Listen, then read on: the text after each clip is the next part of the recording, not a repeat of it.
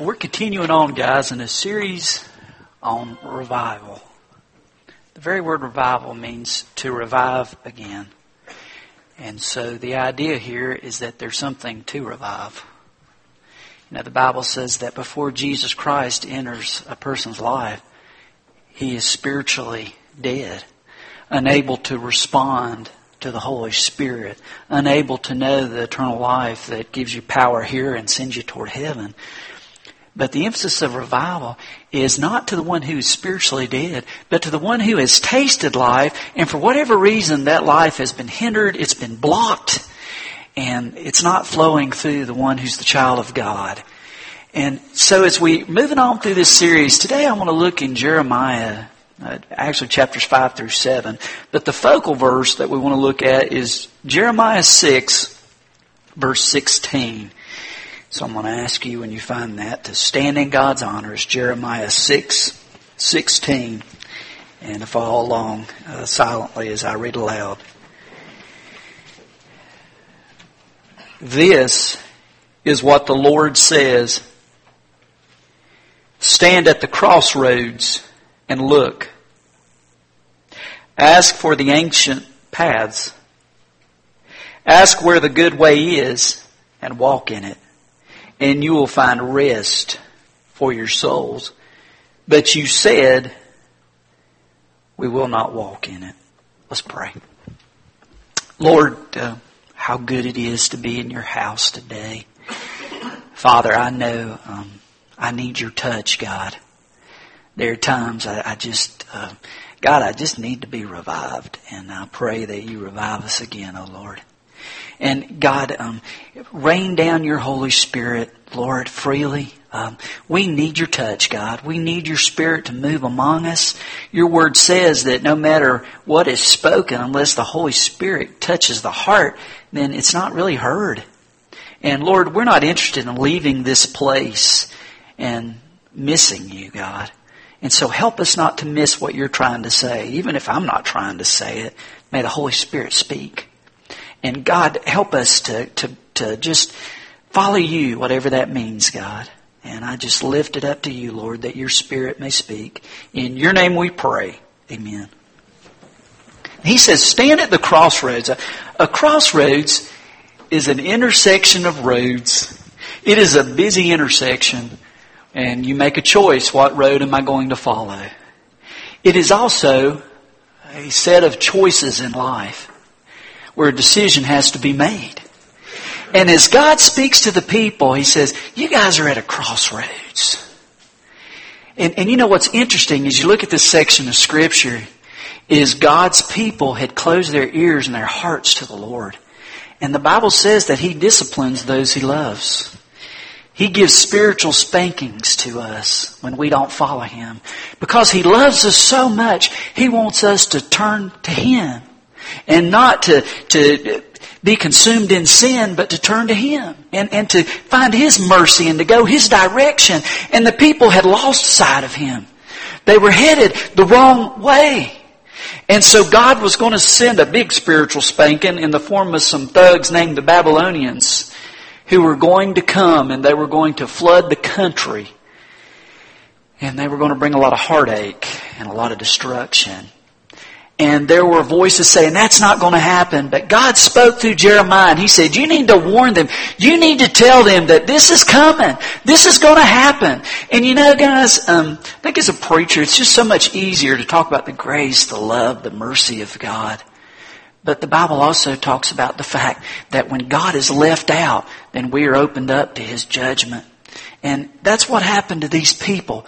You know, I'm not one to, you know, pound the pulpit and say, um, repent or be skint, turn or burn, change or be charbroiled.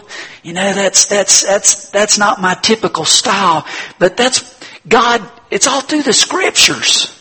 That when you don't receive His gift of eternal life and forgiveness, when you don't go His direction, there's a price to be paid. It talks about in Galatians 6, 7, and 8. That we reap what we sow. And this was the case uh, among the people here.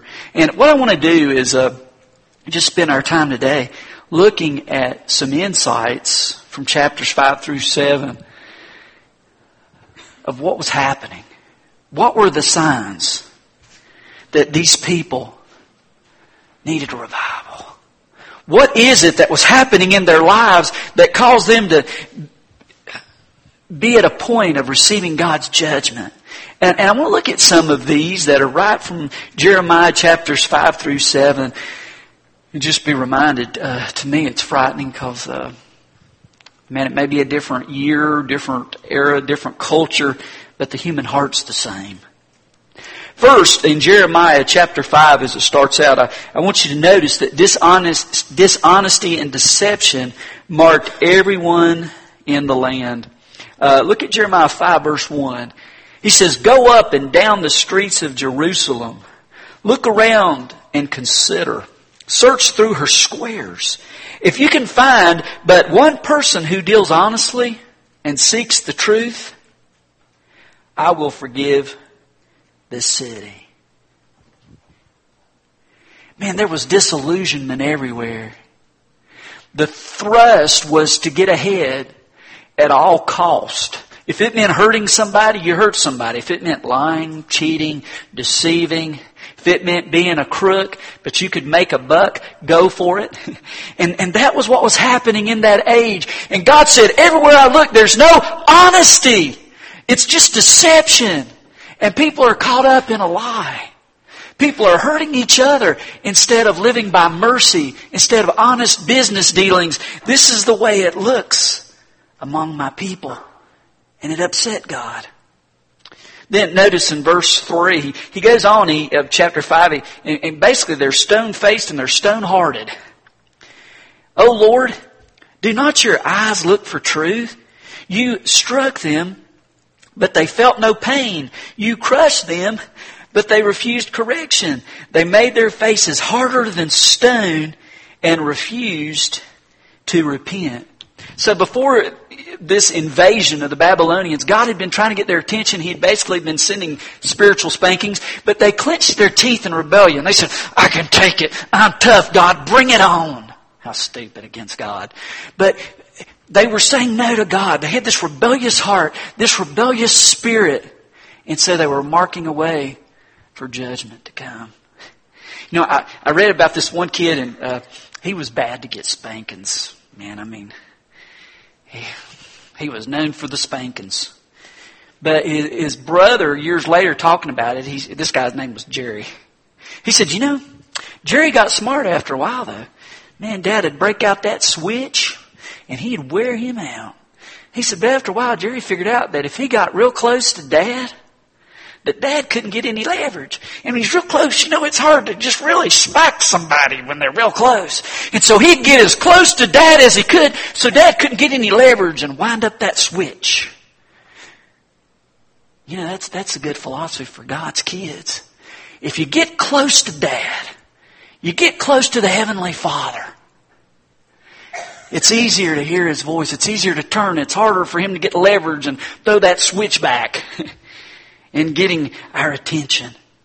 Notice in verse 21 of chapter 5, it says, Hear this, you foolish and senseless people who have eyes but do not see, who have ears but do not hear. Even though they had not been listening, the heart of God was, I want them to hear. I don't want to punish them. I don't want to spank them. I don't want to discipline them. I want them to know my mercy. I want them to receive new life and to follow me. That was God's heart the whole time, guys.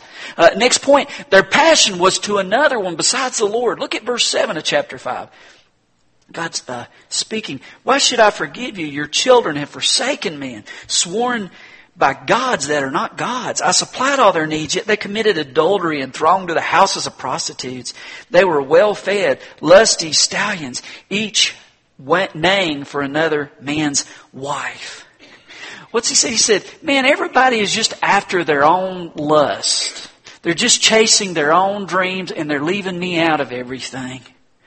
I am not the object of worship. They have forgotten me. They have turned from me. God says, I'm a jealous God. He's still a jealous God, guys. When we forget God and we leave Him out, we open ourselves up. We open ourselves up, guys. Just that simple. Um, next, God's Word is offensive to them. Look in chapter 6 now, verse 10. He says, To whom can I speak and give warning? Who will listen to me? Their ears are closed so they cannot hear. The word of the Lord is offensive to them. They find no pleasure in it. So what was the sign? They were offended by what God had to say. They didn't want to hear what Scripture had to say on the issue. They didn't want to hear God's point of view. They didn't want to hear it, and they got offended, and they got mad, and they had their rights. You know, I thought of this this week. I read uh, this is part of a, a, a note that was on Facebook that Terry and Samantha had written, I guess from their blog, and I will share it with you. It says, uh, well, "Let me assure you, God is doing great things here in Belize. I was able to witness one of the greatest things ever. All the churches in the surrounding areas get together the night before Independence Day, which is September 20th, and have an all Christian parade. And the most special thing is you're in this parade and everybody has their own sound system, and you stop at every village and pray. If you can imagine, 20 floats going down the road, then they stop with all on the same radio station, and prayer is lifted up for that village. Not only does God hear these prayers, but they're also heard for miles. I couldn't help but think of the states um, where you would be offending someone if you prayed for them. The people here were amazed at the number of people that came out for this parade. Keep in mind that the parade was four hours long and went for about 12 miles. And they said that I'm still amazed. How there was no complaining when people stopped and prayed for the villages, prayed for the people. How it seemed people were open. I need God. And yet we live in a land, we know our history. We know as this place started, one of the major factors was people wanted to be able to worship God freely. They wanted to be able to come to their Savior in, in a way that, that they were free to do so. And now it's like, guys, uh, it's not true. I think of it several occasions at football games where, you know, they used to be able to say a prayer before a game. And now you can't. And I, i've heard of a couple occasions where the people would just automatically start saying the Lord's Prayer in unison. I think as a way of saying, you may not let me do this, but I can't stop. I've got to give honor to who it's due, to God, to Christ. And then I think of these graduations where the speakers who love the Lord can't pray in Jesus' name or mention the name of Jesus. And it's just a crazy time in our, in our culture often. And, and this was the case there. God was to be silenced among the people and people would get upset and they would be offended and, and, and, and what can we have? Well, we can have a, a time of silence. Well, I guess that has some value. But in this sin world, sinful world, we don't need a time of silence. We need the Savior. We need to be forgiven. We, we need to hear directly from Him, guys. That's the hope. Um, moving on here, verse 14. I want you to notice among these people, there's no shame. They dress the wound of my people as though it were not serious. Peace, peace, they say, when there is no peace. Are they ashamed of their loathsome conduct? No, they have no shame at all. They do not even know how to blush. So they will fall among the fallen. They will be brought down when I punish them, says the Lord. So the public mouthpieces of that day, um, I assume the prophets, uh, the uh, physicians, those who were in public places of authority, when they spoke, they were going against what God was saying through Jeremiah. There's not going to be any judgment. Guys, don't listen to that stuff. It's peace. Peace. That's all there is. And, and God is, is saying again through Jeremiah, it's just not true, guys. I don't care how positive you want to be and how upbeat you're going to be. This is what is going to occur. This is what is going to happen. And, and that word loathsome, I, I looked it up and said, what in the world really is loathsome? And as I looked it up, it said, causing nausea. Causing a person to become nauseated. So what is being said here? God is saying, whenever you discount me, whenever you ignore me, whenever you don't deal with your sin and come straight to the Savior, whenever you act like there's no problem, whenever you cover it up and just walk around like God doesn't really care, it nauseates God. It, it it sickens him. Because our God is a God that went to the cross and died so that we can be forgiven of sin. Not hide it and run around like it doesn't exist, but so that we can be trophies of grace that say, God forgave me and you too can have this forgiveness. But when I walk around and I'm not real and then people find out and they see that, it affects the witness of Christ. It stifles revival. It, it, keeps the Spirit of God from moving. And, and God said that sickens me and I want it to stop among my people. Guys, that's what I believe is, is the point there. And, and there's no sense among them of shame. They had just, they had lost anything shocking them. I thought of this passage in Ephesians 5. Ephesians 5, 8, it begins, he says, For you were once darkness, but now you are light in the Lord. Just as I mentioned at the beginning of this message, you know, before Christ opened our eyes and our hearts, we were dark, without life, unable to see. But the light of the world, Jesus Christ, opened our eyes so that we can see. You were once darkness, but now you're light in the Lord. And He says, live as children of light. Live as those children of light. Don't hide in the darkness. Live in the light. Walk into the light. Don't hide in the darkness, but expose the darkness. And he goes on here. Notice in verse 12, he says, it's shameful even to mention what the disobedient do in secret. May we not cling to those fruitless deeds of darkness. He says, guys, don't live there. Let my power be evident in your lives. Get out from behind that and, and live in me. I, I believe that's the call that God has given. It's a call that's still needed today among us. Man, we talk about America needing revival and uh, America turning away from sin. Guess what, guys? I'm America. You're America. We're all part of America and we all need Jesus to awaken us. Notice how this passage ends in verse 14. He says, for it is the light that makes everything visible. This is why it is said, Wake up, O sleeper, rise from the dead, and Christ will shine on you.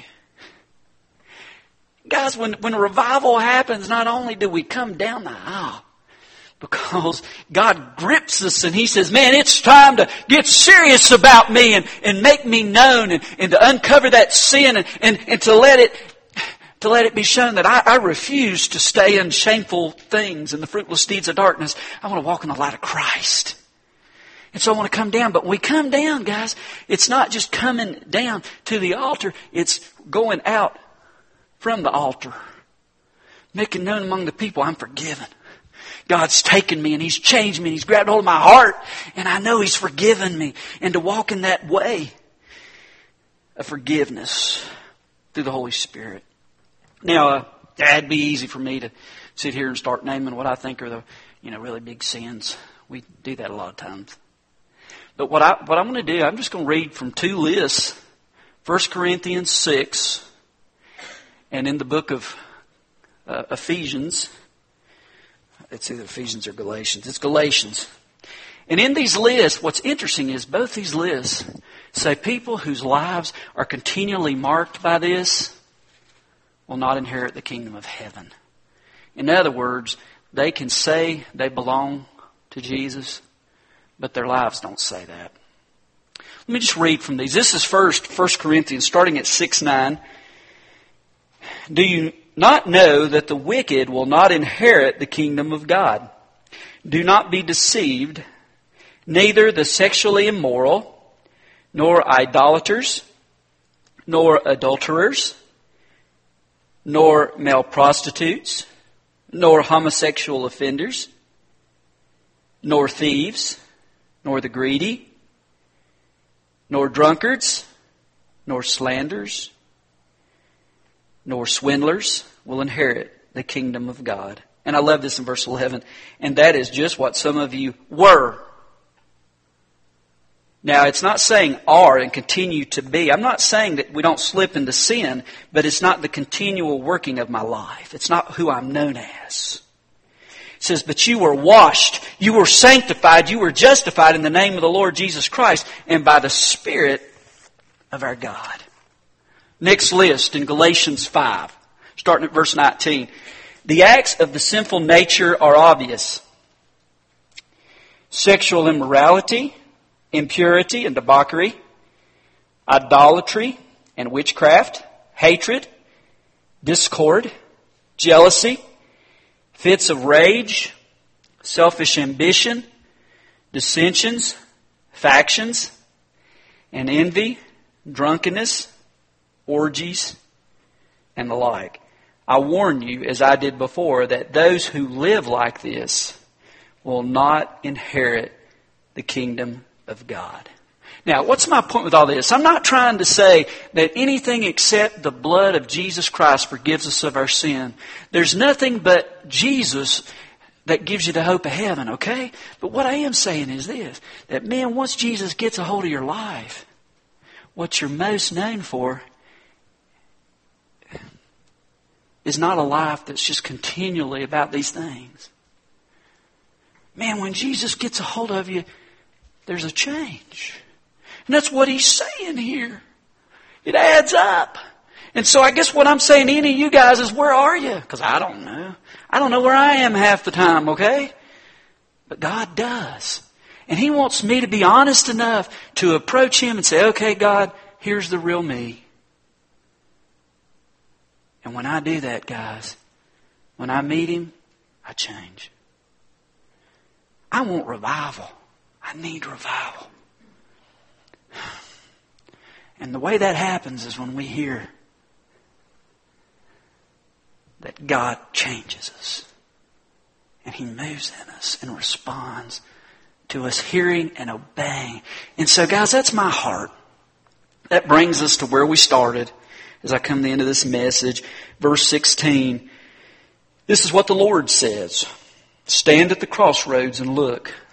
Here we are. There's a bunch of roads. Where are you headed?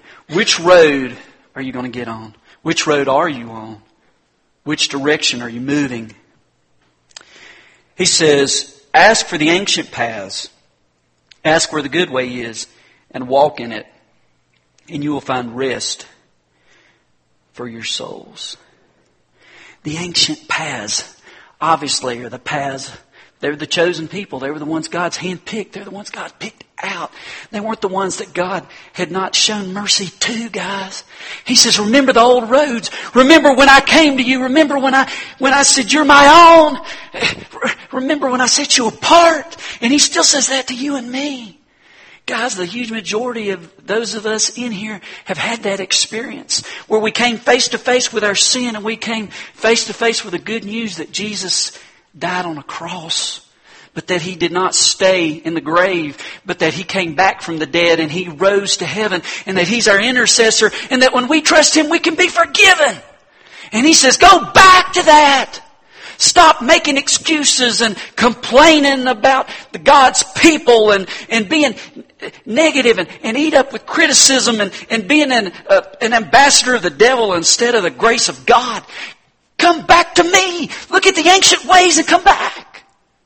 That's what this is about. And you know what? One of the saddest, man, one of the saddest sentences in all of scripture to me is the end of that verse. But you said, we will not walk in it. Man, I hope that doesn't happen here. May none of us say, I'm just not going to do it, God. you know, as I look at this, guys, he says, notice there in verse 16, he says, you'll find rest for your souls. Do you want rest? I mean, real rest? Look the ancient paths. Get on the road that leads to life. Don't live in the darkness. Get in the light. That's what he's talking about here. There's a judgment that's a coming and God still cares. He says, I want you to turn. The reason the judgment's coming is they are still saying no. Not us. Not Kingsway. Not me. May we hear. Close with a story of there's a little girl. She was walking with her daddy at night. It was a clear night and you could see all the stars. And she looked up in the sky and she said, Daddy, it is so beautiful. She said, if the wrong side of heaven is this beautiful, I wonder what the right side is like. The Bible says, no eye has seen, no ear has heard, no mind has conceived what God has prepared for those who love Him. And, and as I close this message, I guess my charge is, I ask you, which road are you on? There's only one that leads to heaven. And are you traveling or have you stopped? Have you gotten on the side path? Get on the road. And may God move among us. Let, let, let's pray. God, uh, thank you for today, for speaking to our hearts, God. Lord, I'm not interested in, in just some words, Lord. We need you. We need Jesus. And uh, God, I, I can't change anybody, but the Holy Spirit's in that business. Change me, Lord. Change my brothers and sisters. Lord, do a work in us that can't be missed by Bristol. It can't be missed by the Tri Cities. Stir up this place, God, with your Spirit. Set us free, God, of our junk. Revive us, Lord. May we live again in a powerful way, God. That people will ask, what's going on on that hill up there? And uh, then they might come and see Jesus in His glory set free, Lord. And Father, that it wouldn't just stay on this hill, but it would go where we work, go to our homes, that you might just mark our lives, and that there would be no hiding in sin, but what we look like we are. I just ask for that to occur, Lord. Father, as, as we come to you, some you want to bring to this altar to pray, some down at the cross to pray, um, some to say here at the front to, uh, to pray with me and to say before the people, God's working in my life.